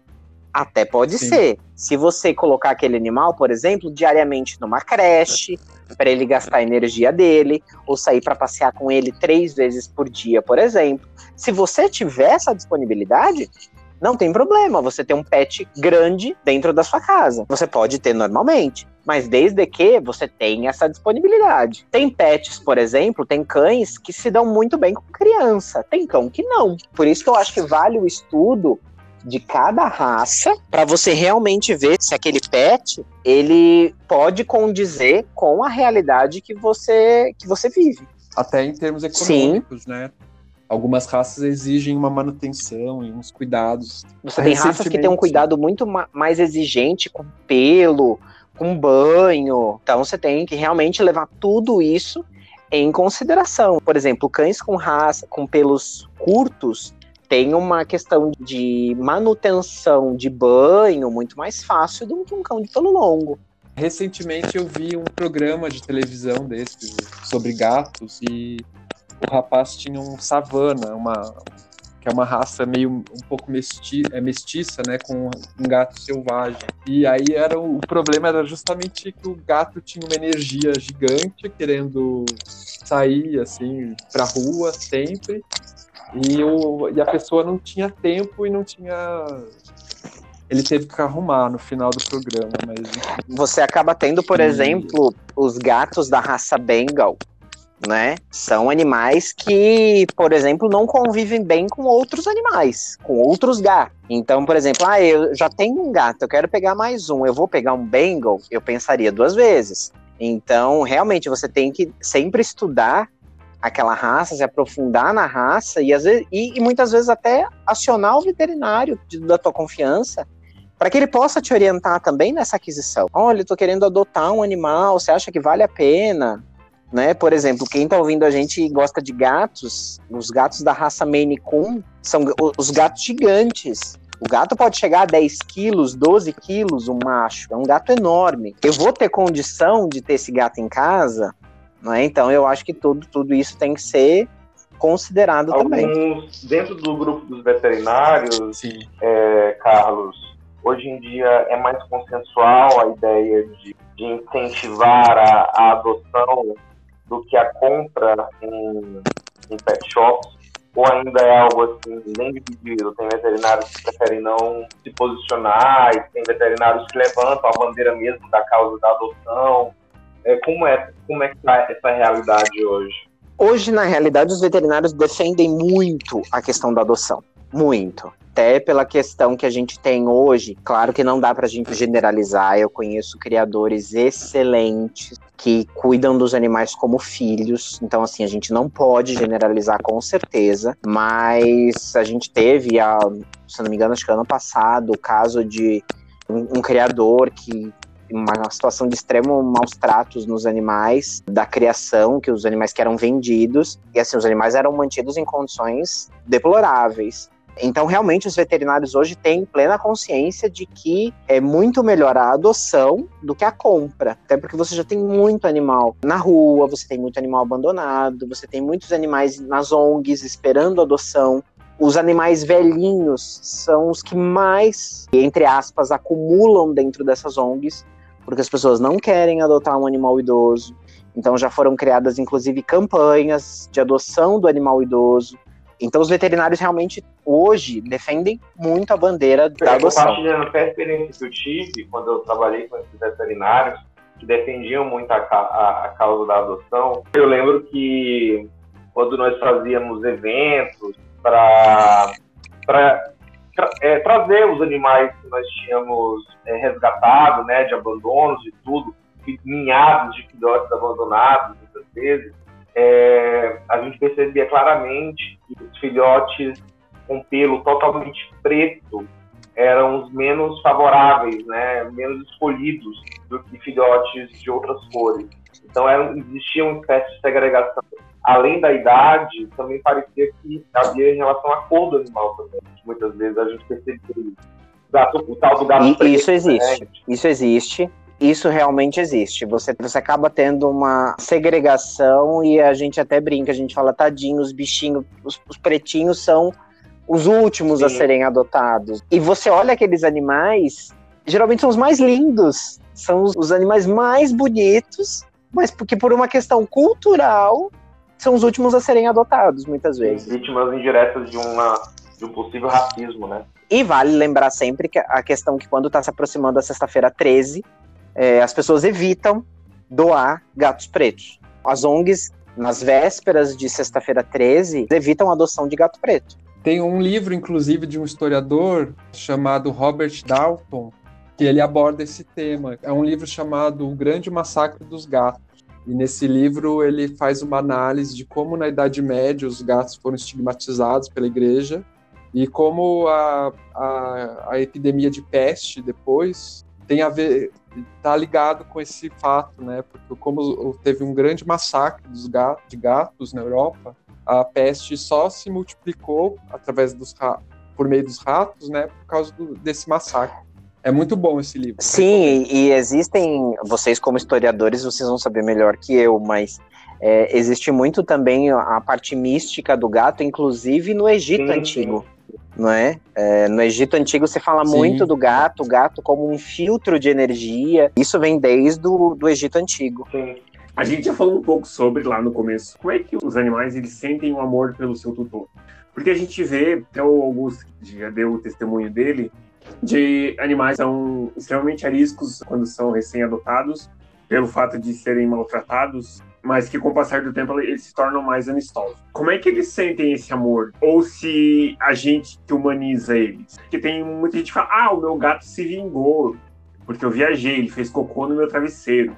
Como é que a gente explica isso? Então, na realidade, se a gente for, for pensar, tanto o gato quanto o cão, ele pode se vingar de você por alguma atitude que você teve com ele, mas isso não quer dizer que ele não goste de você. Isso pode ser uma situação momentânea de uma raiva passageira que ele tem por alguma coisa que você fez, ou porque você deixou ele sozinho mais tempo, ou porque você deu mais atenção a uma outra situação e não deu atenção a ele, ou porque teve a chegada de um novo pet na casa. Então, tudo isso pode gerar esse fato de descontar uma raiva, mas não quer dizer que ele não goste de você. Mas hoje é interessante que já tem estudos que mostram o animal quando ele se sente bem, acarinhado, abrigado, a frequência cardíaca dele fica no mesmo ritmo do dono. E, e, também já tem estudos que provam que o amor que o pet tem pelo seu tutor é um amor de filho, é um amor realmente de filho. Então eles gostam realmente do tutor que está ali com eles, que está o tempo todo com eles. O pet realmente ele, ele não tem a consciência de que ele está fazendo aquilo para se vingar. Ele está fazendo aquilo porque ele não teve a atenção que ele queria. Mas dali a pouco ele esquece aquilo. Daqui a pouco ele esquece sim, aquilo sim. E, passou e acabou, entendeu? É que eu fiquei pensando sobre, sobre o que vocês falaram. Eu comentei, né, que eu tenho duas gatas e a minha gata mais novinha, ela, eu mudei para um apartamento novo e aí eu tô com uma cama nova aqui. E ela adorou a, o box da minha cama. Ela arranha toda, todo dia quase. E, e eu já tentei educá-la. Você tem alguma dica para dar para ela parar de fazer isso?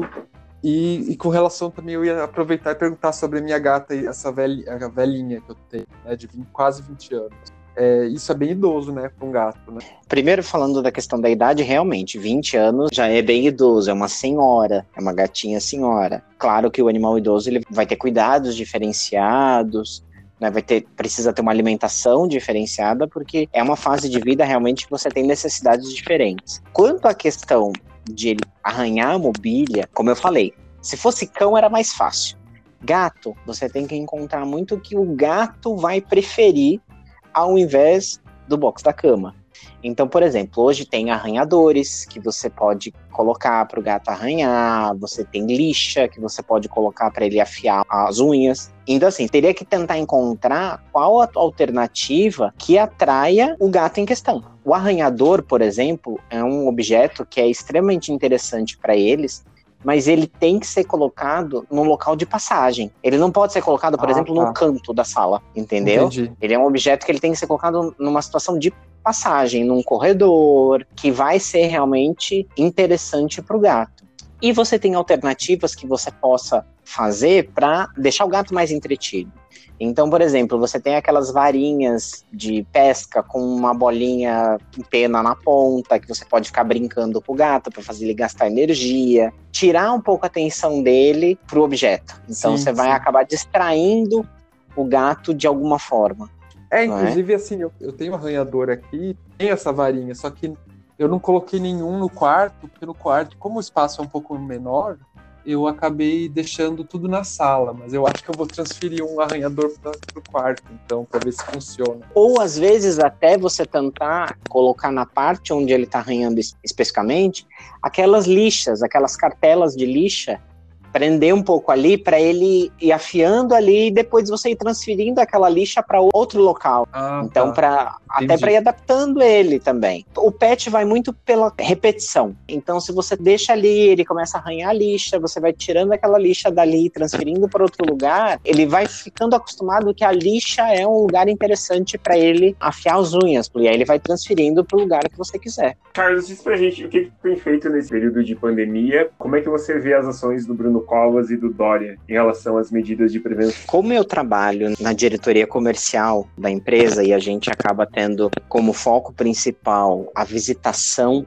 de clientes de veterinários para apresentar os produtos e para divulgar. E nas horas vagas eu faço parte da consultoria nutricional. Então, assim, hoje a realidade está sendo como? Na questão da indústria, de segunda a sexta, a equipe inteira da empresa foi colocada em home office. Então, desde o dia 17 de março, a gente está trabalhando em home office, justamente pelo fato da empresa priorizar a saúde dos colaboradores. E isso a gente fala para colaboradores nível Brasil, não só São Paulo. Então, os colaboradores de outros estados também estão nessa situação. E aí, fazendo atendimento home office, conversando com os clientes, tirando pedido. E além do mais, Quanto à parte da consultoria nutricional, a gente tem atendido as questões de urgência e, claro, dentro das normativas e das exigências da OMS, da Organização Mundial de Saúde, tanto com proteção quanto cuidado, horários agendados, evitando aglomeração. Mas tem animais que precisam realmente do nosso atendimento. Tem animais que são muito doentes e precisam de um acompanhamento da dieta. Às vezes aquela dieta ele não está gostando exatamente de algum alimento, você tem que trocar, você tem que acompanhar e realmente precisa dessa continuidade. Agora, quanto à questão das ações do prefeito Bruno Covas quanto do governador o Dória, elas têm sido realmente muito bem pensadas. Porém, em São Paulo, é a minha realidade, a gente tem que sempre levar em consideração que a população não está levando tão a sério assim, pelo menos aonde eu vejo. Muita gente não está levando tão a sério. Você anda nas ruas, você vê pessoas fazendo reuniões na garagem de casa, você vê pessoas fazendo filas em comércio que não é um comércio dito como emergencial e essencial. Muita gente andando sem máscara na rua. Então, realmente, tem pessoas que não estão levando tão a sério assim. Não, é muito diferente aqui em Curitiba. Tem sim, muito Corona Runner, sim. Runners As pessoas que vão fazer exercício, hoje mesmo, uh, eu vi na rua de casa um ciclista sem máscara. É, então, aqui acabei de ver a notícia, gente, só aproveitando esse gancho, que no o sul do Brasil foi uma das regiões na última semana que mais aumentou o coronavírus. O Paraná teve um aumento. um aumento de Por que será, né? 105,6%. O Rio Grande do Sul, 129,2%. E Santa Catarina, um aumento de 42,5%. É, são É, grandes aumentos. Aqui no Paraná, a gente tem ainda o, a- o problema que o governador e o prefeito de Curitiba não estão levando a sério a pandemia. É ma- mais, mais um complicador, É que eles estão alinhados com o Bozo, né? A gente é, tem que infelizmente. lembrar isso. Eu queria é, voltar com a pergunta so- sobre cuidados de animais. Qual a importância, Carlos, que tem da- das brincadeiras e tudo? Que dicas você dá, especialmente para a gente brincar com os animais castrados? Principalmente para o animal castrado, o que vale a gente considerar é que quando você castra esse animal, o metabolismo dele diminui. Então, com a diminuição do metabolismo, se ele continuar ingerindo a mesma quantidade de calorias que ele ingeria antes, ele pode sim vir a, a engordar. Por isso que normalmente o animal castrado engorda mais fácil. Então é importante ele ter um acompanhamento de qual alimento ele está comendo, primeiramente, para a gente adaptar e evitar essa, essa questão da, de engordar, e manter esse animal ativo. Como a gente mantém ele ativo? No caso dos gatos, brincadeiras, estimular a parte da alimentação no, no enriquecimento ambiental, que a gente hoje chama de enriquecimento ambiental. Então, quando você vai dar alimentação para o pet, seja cão, seja gato, hoje já, já sabe que é interessante você não pegar o pote e colocar o alimento no pote ali e deixar ali para o animal comer. Cria uma dificuldade para ele. Então, hoje você tem bolinhas que você põe o alimento ali dentro e você deixa só um espacinho para sair o alimento. O animal tem que ficar rolando a bolinha para o alimento sair. Você tem é, brinquedos de borracha que você coloca o alimento ali dentro e você pode congelar e aquilo vira como uma espécie de sorvete para o animal. Então o animal vai ficar entretido com aquilo, brincando e girando aquilo até aquilo começar a descongelar e ele começar a ingerir. Então você tem essas alternativas. Só precisa tomar sempre cuidado de quais objetos eu vou usar para desenvolver esse enriquecimento ambiental para esse animal não se machucar. Então, hoje você tem esses brinquedos que são específicos para eles e evitar garrafa PET, evitar potes de plásticos que não são preparados para ele, porque o animal pode se machucar com algum desses objetos. Evitar o papelão, por exemplo, que o animal pode comer, claro, usando esses objetos que são específicos para eles. Você que é especialista nessa área de nutrição animal, tem a- a- as rações que, que se dizem né, específicas para animais castrados, por, debaixo, por ter baixo teor de gordura. Proce- assim, é uma diferença muito grande ou, ou de fato ah, muitas dessas rações não vão cumprir aquilo que elas estão prometendo, né? De ser um alimento mais voltado para Não, os na castrados. realidade, é, principalmente se, se a gente falar nas rações super premium, que são específicas para animais castrados, elas vão entrar em algumas questões nutricionais específicas realmente para esse tipo de animal. Mas quando a gente fala em, em- em ração, a gente, não, a gente tem uma generalização dos animais. Você não tem uma individualidade da refeição, não é? O que você consegue com a alimentação natural. Então, com a alimentação natural, você consegue uma individualização daquela dieta. Você consegue fazer uma dieta específica para aquele animal. Então, por exemplo, se é um animal castrado, mas que ele tem outros problemas, você consegue fazer uma dieta específica para ele. Coisa que com a ração fica mais difícil. Às vezes é um animal castrado que tem um problema hepático e é renal, por exemplo, né? Você tem algumas limitações aí de ração. Agora, na alimentação natural, fica mais fácil você fazer uma alimentação específica e individualizada para esse paciente também. Interessante. O que os ouvintes podem, de cães, devem fazer caso de passeios com os seus cachorros na rua, né, para se proteger da Covid? Tem alguma algum tipo de álcool gel? Como que funciona isso? E os gatos, que os donos devem fazer caso os gatos tenham acesso à rua, né? Que é uma coisa que não é muito indicado, mas enfim, tem gente que insiste em deixá-los sair. O que, que você recomenda? É assim, se a gente for pensar primeiramente no cão, tem cães que realmente precisam sair porque só fazem as necessidades básicas na rua, não fazem dentro de casa. A gente tem que diminuir a distância desse, entre aspas, passeio. Então, assim, uma questão de andar na rua de casa, no máximo uma volta no quarteirão, evitar que esse animal tenha contato com outras pessoas ou com outros animais. Então, assim, se alguém chegar perto, tira o animal, não deixa o animal chegar perto dessa pessoa ou desse outro animal, evitar esse tipo de contato. Quando voltar para casa, limpar muito bem as patinhas dele. A gente não indica muito o uso do álcool gel, porque o álcool resseca demais a, a pele, pode ressecar os coxins, que são as almofadinhas das patas dele. Então, hoje em dia, você tem lenços umedecidos específicos para pet que são antissépticos. Não é? Então, você pode usar aquele lencinho, passar principalmente entre os dedos do pet, manter essa parte entre os dedos sempre tosada, evitar pelos muito longos ali, porque pode ter uma, uma maior chance de grudar alguma sujidade na região também. E no caso dos gatos, fazer o mesmo procedimento. Então, limpar a patinha limpar entre os dedos. E sempre quando você for entrar dentro de casa, evitar que o animal cheire o seu sapato. Então, assim, entrou em casa, já tira o sapato, evita que ele tenha o contato diretamente com o seu sapato. Entendi. E os, os pets podem pegar coronavírus ou ainda não se sabe muito bem sobre isso? Como que é?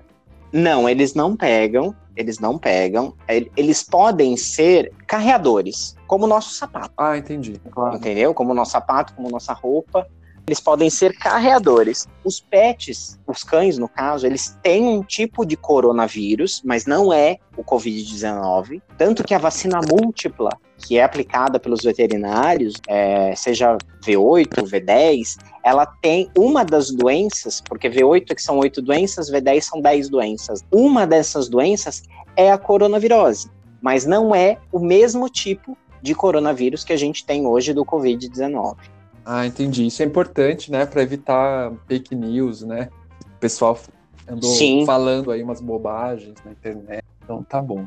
Sim, sim, com certeza. Mas então é isso, gente. É, estamos chegando no final do episódio e como em todo final de episódio a gente pede que o nosso convidado indique um filme, uma série, um livro, uma música. Uma coisa que eu acho importante indicar para todo mundo é aquele documentário que eu falei, que é o Pet Fooled. O Pet Fooled vocês vão ter vários veterinários que são da área de alimentação natural, que eles falam realmente sobre isso, sobre a indústria da alimentação, sobre os casos que, que houveram de recall de rações. Então, acho que é muito interessante todo mundo que puder assistir uh, e que, assi que assistam. Né? Hoje, se você colocar no YouTube, você consegue é, assistir fácil, já que não tem mais na, na, na Netflix, não é? é? Mas eu acho muito importante todo mundo assistir para poder saber um pouco mais sobre essa situação e sobre até mesmo petiscos. Eles falam inclusive sobre petiscos, não só a ração ou, e a comida, mas em relação até a petiscos também. Eles acabam entrando nesse assunto, não é? E uma outra dica que poderia dar seria aí já mais questão pessoal, o seriado que eu tô assistindo agora nesse momento, que é o, o, Dinastia da Netflix, que é sensacional e é um seriado que eu adoro bastante. Então, eu queria indicar é, um filme alemão israelense que eu assisti no streaming do Telecine, que se chama O Confeiteiro. Ele é, um, é, o, é do diretor israelense Ofir Raul, não sei se a pronúncia está certa, Gleiser, que discute um pouco a, o problema da vida dupla, né?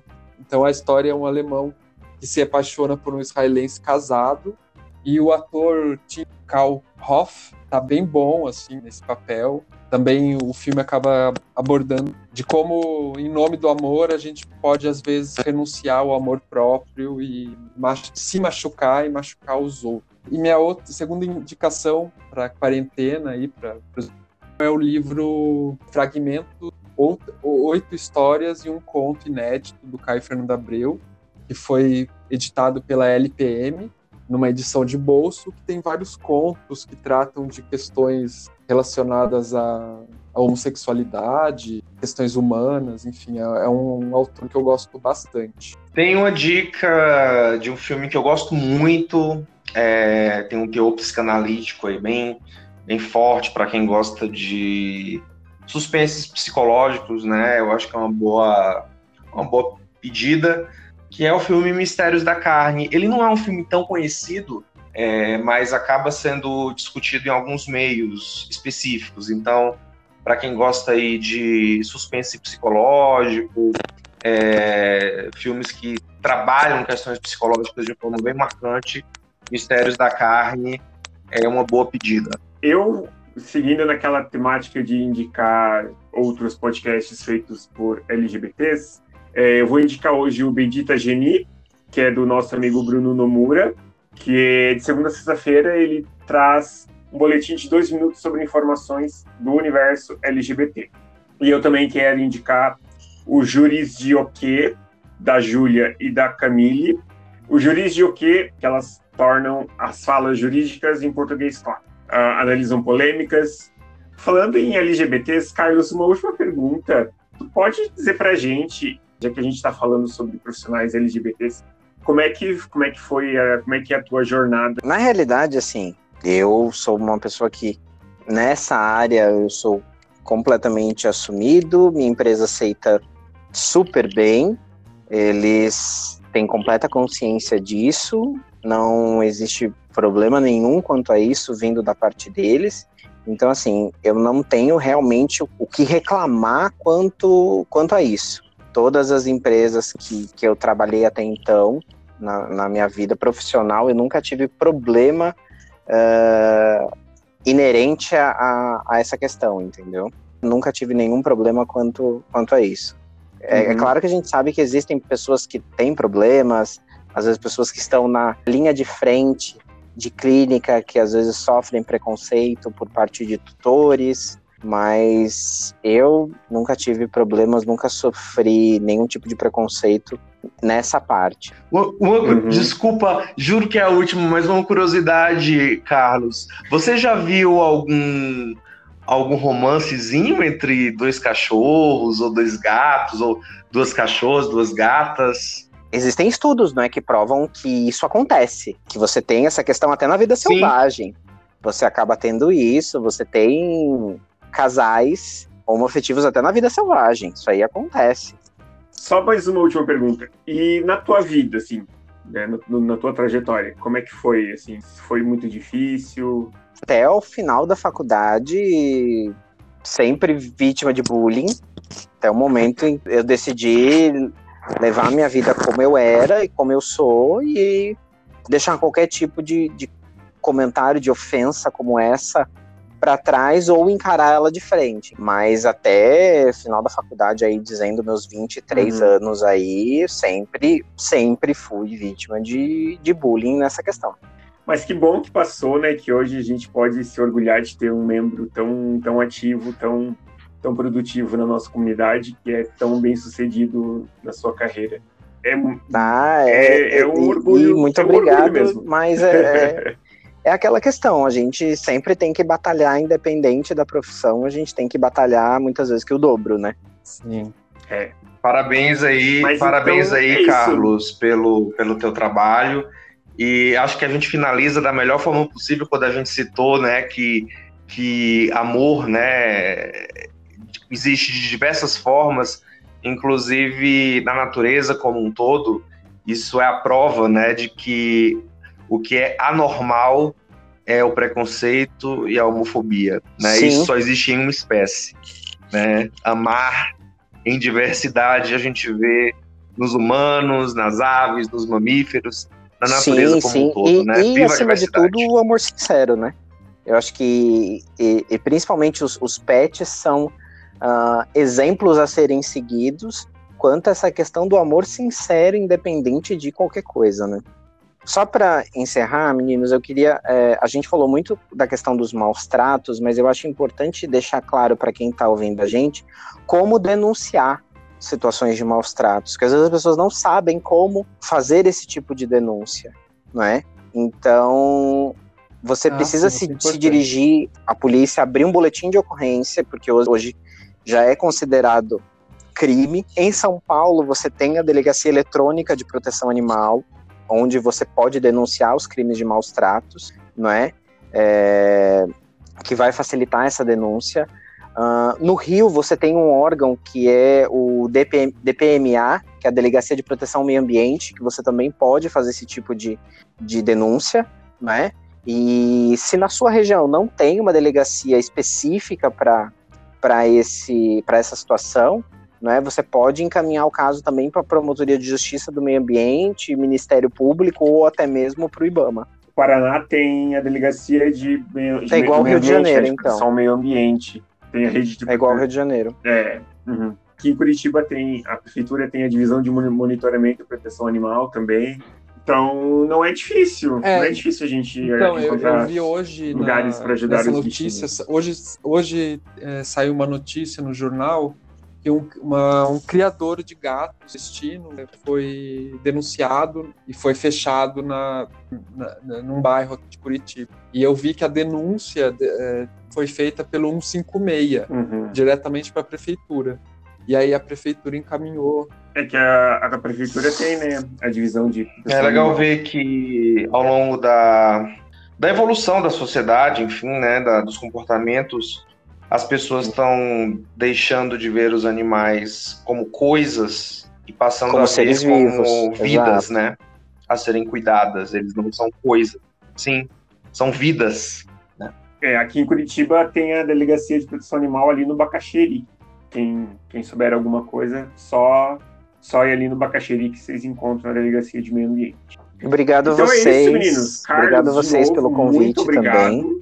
E eu queria que tu deixasse as tuas redes, se alguém quiser entrar em contato, tirar algum Certo, então assim, quem dúvidas, quiser acompanhar um pouco do meu trabalho, é, o Instagram é o Carlos underline Dizotti, D-I-Z-O-T-T-I. Tem o Instagram da empresa também que eu trabalho, que é o arroba botofarmapet. O som de F é com PH, a escrita é com PH. Então, Botofarmapet, lá vocês conseguem também acompanhar um pouco mais sobre suplementos, sobre os produtos que a gente trabalha e, é claro, também sobre a alimentação natural que vocês também encontram no, no, no meu Instagram também. Legal. É, pessoal, aproveitando para é, dizer para vocês seguirem é também as redes do Tubocast, né? Que no Twitter é @tubocast, no Instagram também e no, face, e no Facebook também. Qualquer, tá? qualquer rede o é mais usado é, por nós é o Twitter, mas sigam, sigam lá.